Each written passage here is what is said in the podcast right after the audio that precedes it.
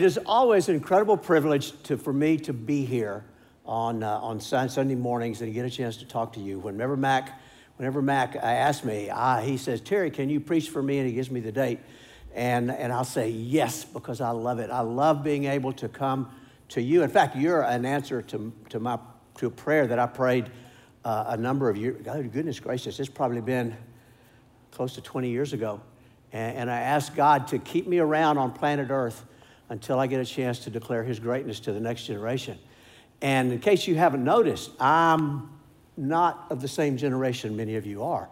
And, uh, and so it's just an incredible privilege for me to be able to talk about to you about how incredibly wonderful uh, God, God is. Did you know that the night before Jesus' crucifixion, he prayed for you?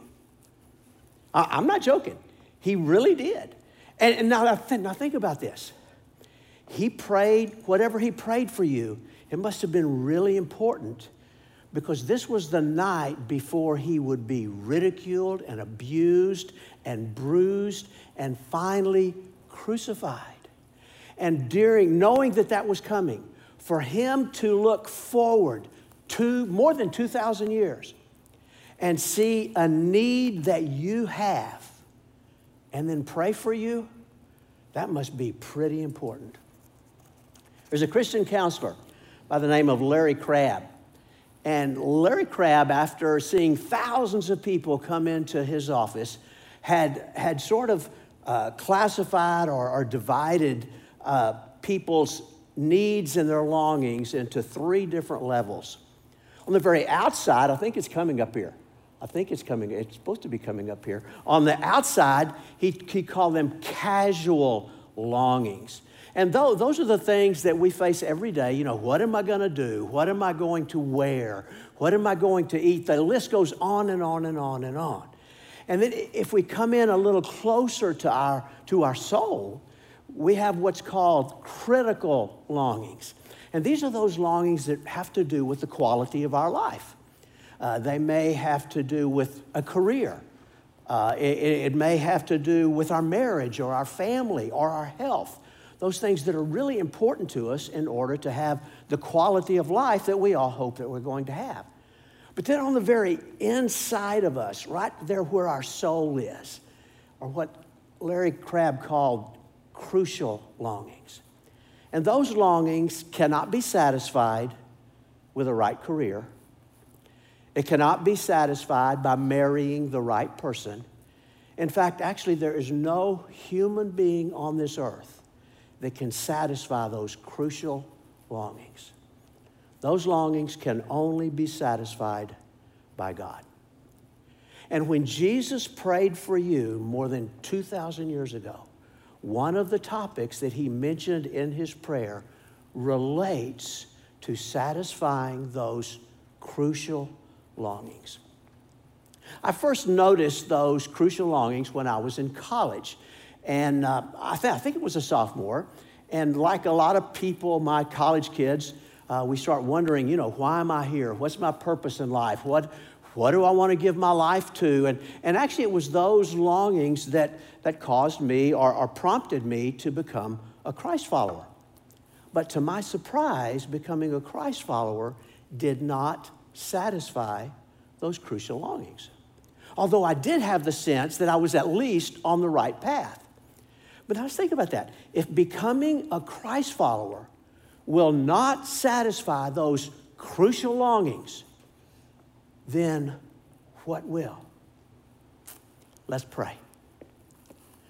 Lord God, Father, I thank you for the incredible privilege that you have given me to talk about you and your greatness and your awesomeness this morning. Lord, to open up your word and, and discover the treasures that are there and what you have to say to us. Lord, you are my God, and I'm just your servant. But now, God, as your servant, Lord, fill me with your Holy Spirit so that nothing gets in the way, gets in, in your way, so that you can use me. These are your sheep, Lord. Just give me the grace to declare your word and to teach your word and preach your word to these people who are your people. In Jesus' name I pray. Amen. if you have your Bibles or whatever you're using for a Bible, turn to John 17. We're into our third week of, of a series called Crossroads.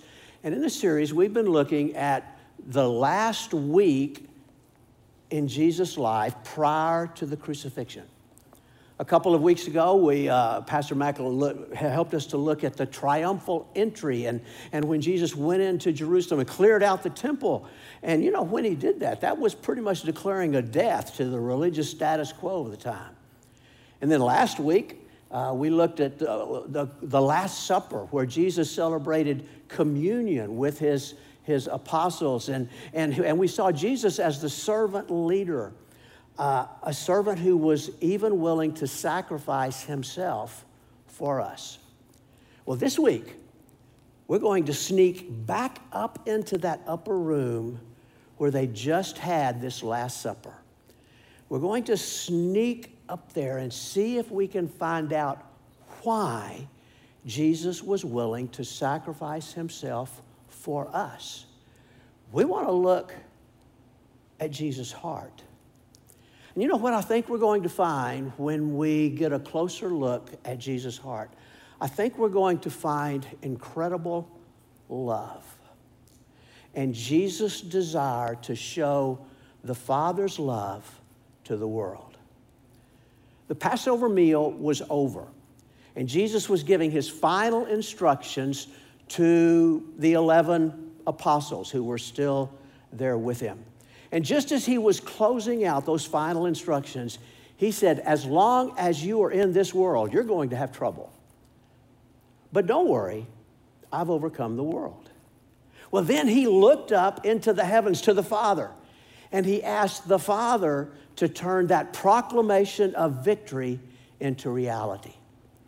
In John chapter 17, this is that prayer that Jesus prayed to the Father about turning that that victory declaration into reality. And he begins by saying, Father, everything I've done up until now has led up to this time to the cross, where he would take the sins of the world, your sins and my sins, and he would take them upon himself, and then he would die in our place so that we could have eternal life.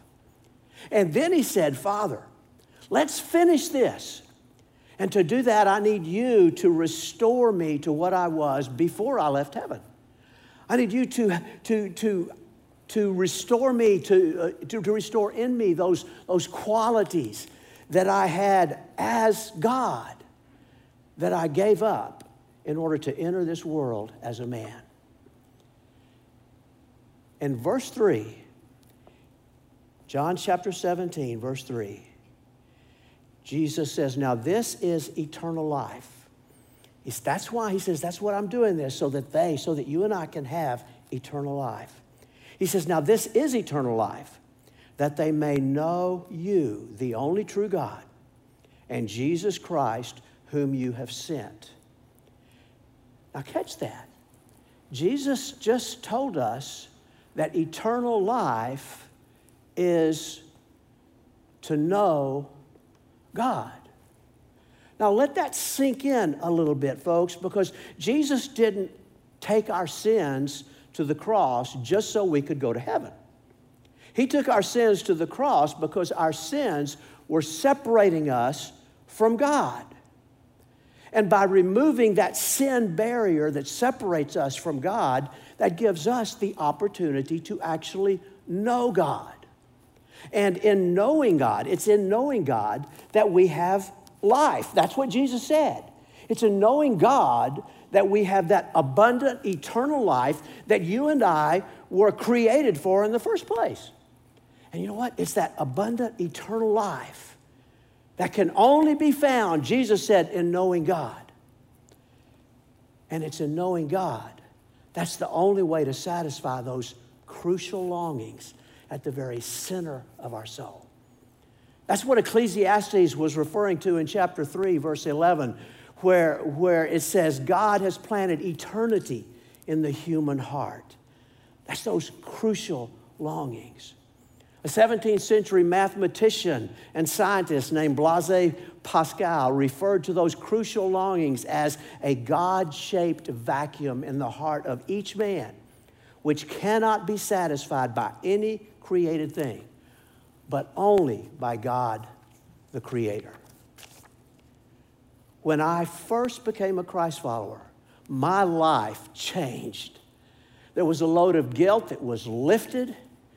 And, and, and I, what, the first thing I noticed was I had a new ability to love Patsy, even when she was being unlovable. Now, I know y'all have never seen her when she's being unlovable, but she can sometimes, now, not, not very often, you know, but every now and then she can be unlovable. And I noticed a change that I was able to love her then. It, it, and it was like my whole life was on a new path, the right path.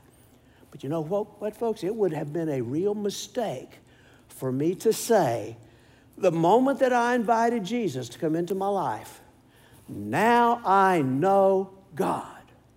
I couldn't say that any more than the night I put a wedding ring on Patsy's finger, I could say, I know Patsy.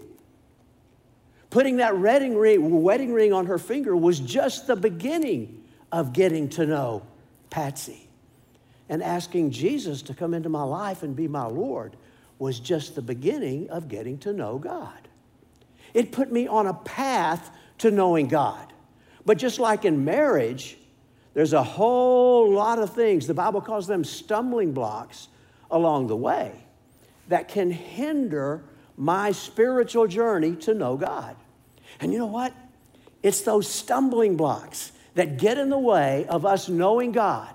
That's what Jesus prayed about in this huge prayer in John chapter 17. In John chapter 17, verse 6, Jesus said, I have revealed you, you to those have you gave me out of the world. And then in verse 9, he says, I pray for them now, the them that he's referring to are these the apostles, the disciples that were still with him in that upper room. But let's go down about, about 10 verses to verse 20. And look what he says here. He says, My prayer is not for them alone. I pray also for those who will believe in me through their message. That's you and me. It was the message that those guys spread 2,000 years ago that went to somebody else, to somebody else, to somebody else, to somebody else until finally you got it. It was their message. And right there, Jesus is praying for you and for me. He says, I don't just pray for these guys, I pray for you also. Wow. Now, look what he prayed for in verse 14. He says, I have given them your word, and the world has hated them for they're not of the world any more than I'm not of the world. My prayer is not that you take them out of the world, but that you protect them from the evil one. Now, the idea here is that God has drawn a line of separation between us and the world. And you, you know what? We, we need a line. Brian and Kathleen, y'all, y'all come up here a second. I need a line. Y'all, y'all come up here. You, you can tell by their posture they didn't know they were about to do this. Okay, I, I need y'all to, to, to make, I tell you what, let's put that line right, right about here. Make it about a six foot line, right, right along here. Okay, yeah, stick it down there on the floor. Very good. Thank y'all. I appreciate that. Y'all did, y'all did well. But see, see, that's that's what that, that's what's happening here.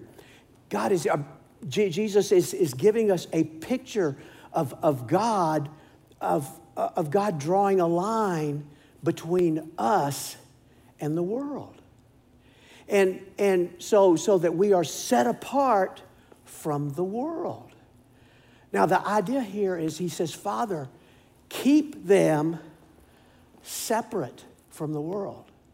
Keep them on this side of the line. Ooh, I'm sorry for y'all that are on the other side of the line. Okay, I'm not asking you to move over here, but maybe when we're done, you can move, move over here. He says, Father, keep them on this side of the line. Keep them separate from the world. And then he goes on and he says, And Father, the world is going to hate them. So don't let the world cross that line to get to them. And he said, and the devil's over there. He says, don't let the devil cross that line to get to them. Now let's keep going, verse 16. And then he says, he says, they are not of the world, even as I am not of it. Sanctify them by the truth, and your word is truth. Now, sanctify them, he's saying, set them apart to you, Father. It's being set apart to God so, so that someone's heart and their will and their mind is set apart from the world and devoted completely to God and his, and, and, his, and his purposes. So Jesus says, Father, transform their minds and their wills, transform everything about them until their thoughts and their wills and their desires conform to your thoughts and your will and your desires until they don't even want the things that they wanted before. Transform them, form them until they don't even think about the things that they thought about before when they were on the other side of the line. In Luke chapter 9, verse 62, Jesus, it says, Jesus told him, Anyone who puts a hand to the plow and then looks back is not fit for the kingdom of God. And that's the first principle of avoiding the stumbling blocks that might get in the way of us actually knowing God. He says, once you cross the line, don't look back. And then in Jesus' prayer here in John 17, he gives three reasons not to look back. The first, he says, don't look back because there's nothing back there that's going to satisfy your crucial longings. In fact, he, he says, they hate you. Everything over here, because now you belong to God, it hates you. It's not, it, it doesn't want our crucial longings to be satisfied. It's about, about a year ago, I had an opportunity to talk with a young lady who had just come to Lake Hills Church. And, and I asked her about her spiritual journey. And, uh, and she told me, she said, Well, you know, I was raised going to church, but then I, I dropped out and I haven't gone to church in a long time. And I decided that it was time for me to come back. And so I asked her, I, I said, well, well, why did you decide to come back? And with tears in her eyes, she said, Because it's not working. How true. You see, folks, there's nothing on the other side of that line that can satisfy the crucial longings that you and I have right in here. And Jesus gave another reason not to look back. He says, Because the evil one is back there on the other side of the line. In Ephesians chapter 4, verse 27, Jesus said, I mean, Paul said, do not give the devil a foothold.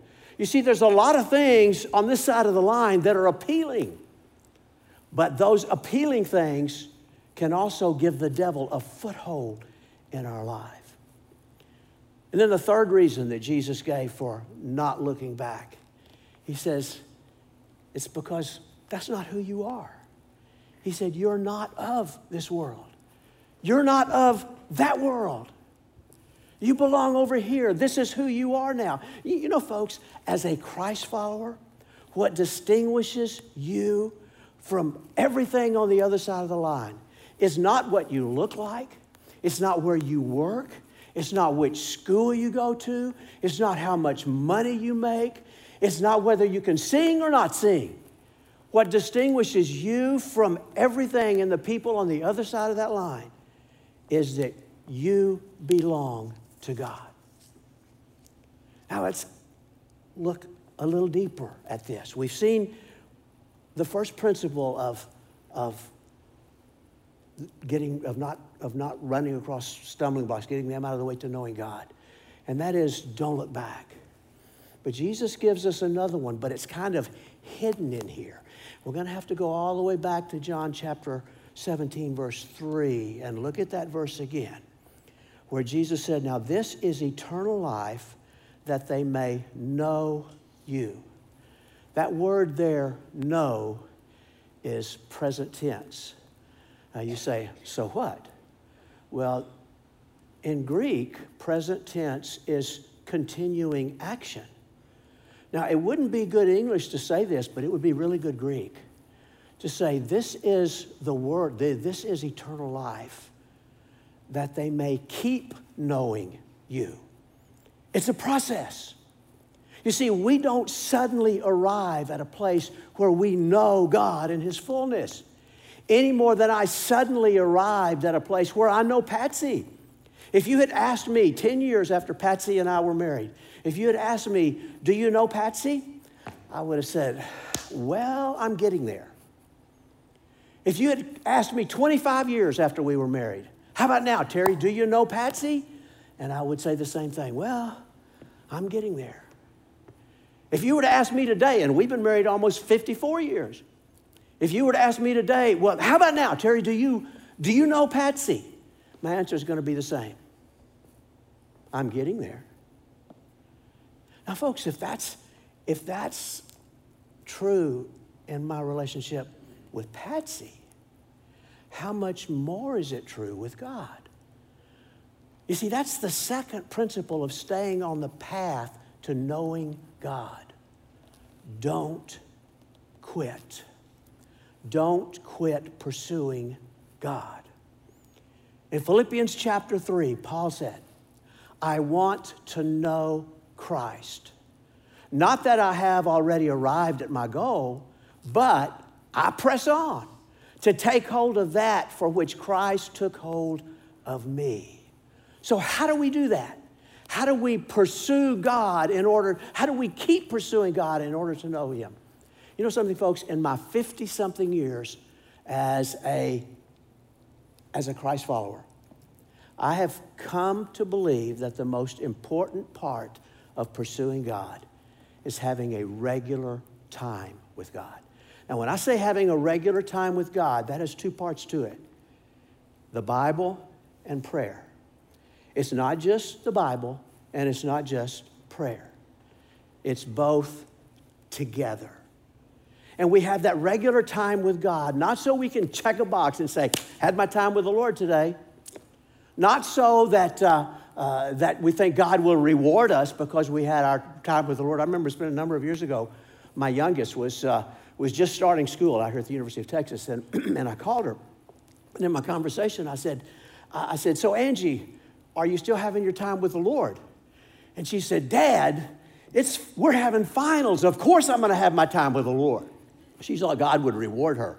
I guess if she, if she had time with the Lord, that all the things she didn't study for, God would bring them to mind. But that's not why we have our time with the Lord. We have our time with the Lord in order to know God. In fact, this is so important that uh, it, toward the end of April, I think it's April the 25th, we're going to have a whole one hour class here about, about having an effective time with God that includes prayer in the Bible. In fact, it doesn't just include prayer in the Bible, it talks about how to put them together for an effective time with God.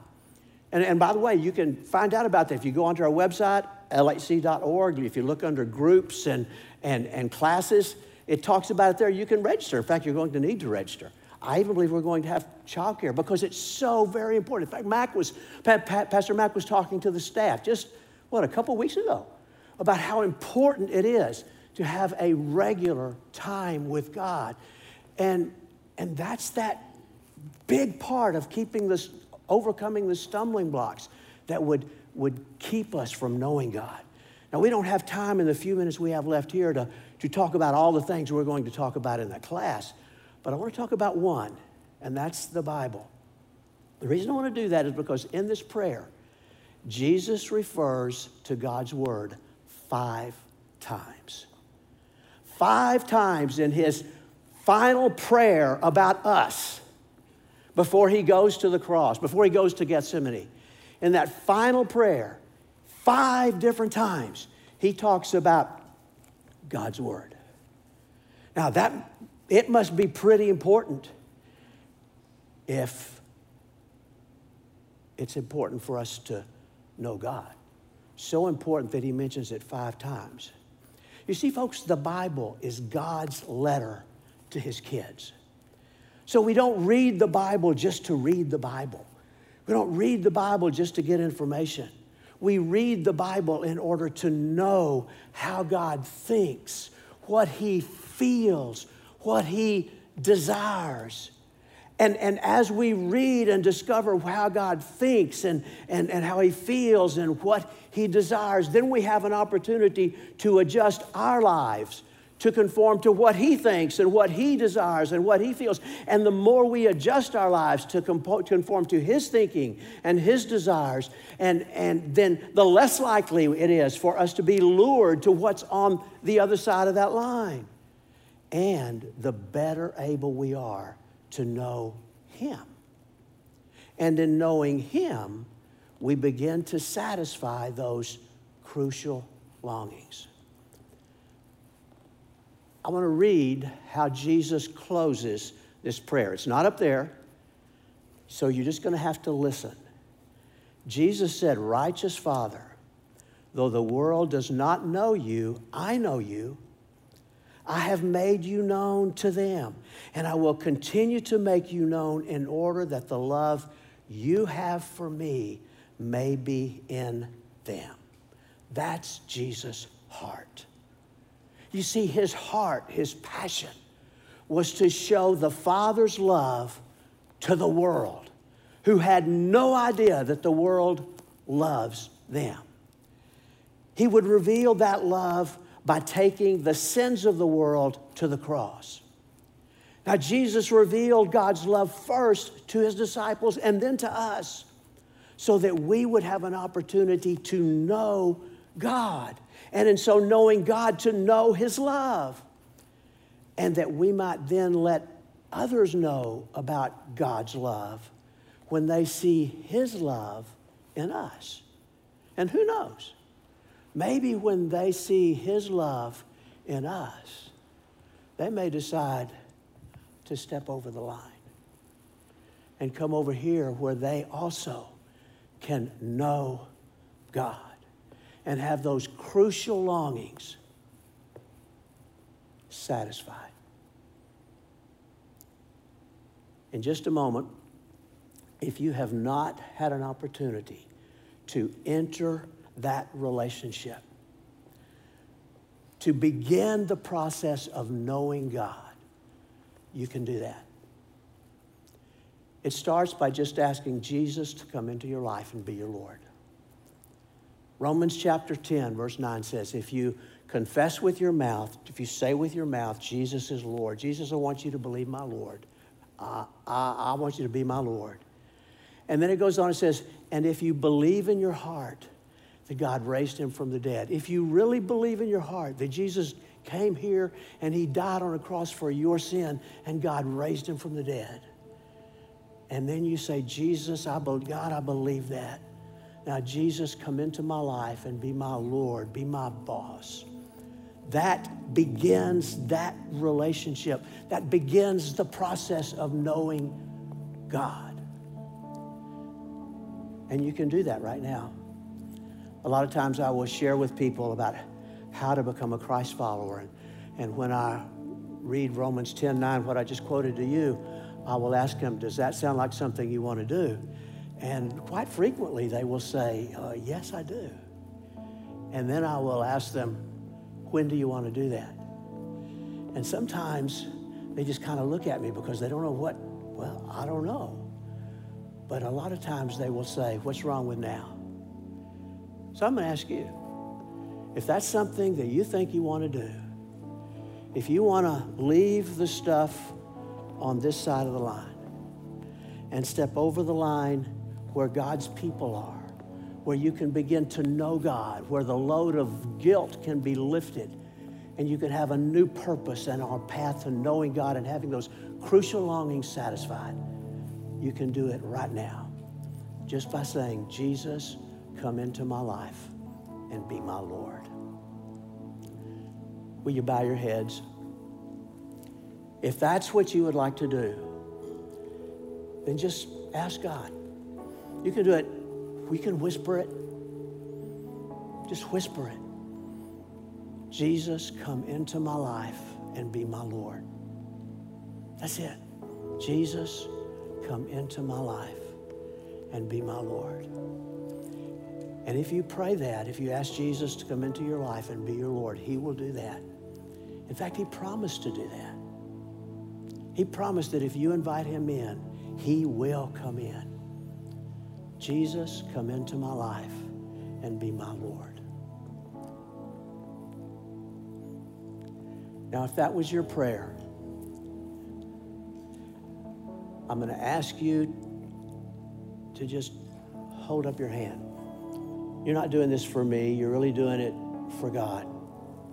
It's kind of telling God, just hold it, just leave, leave it up there for long enough for so that you'll remember this moment when you held your hand up and say, God, Jesus Christ, your Son, is my Lord now. Hold your hand up to God. Now, we have a tradition in this church. When you put your hands down, we put ours together.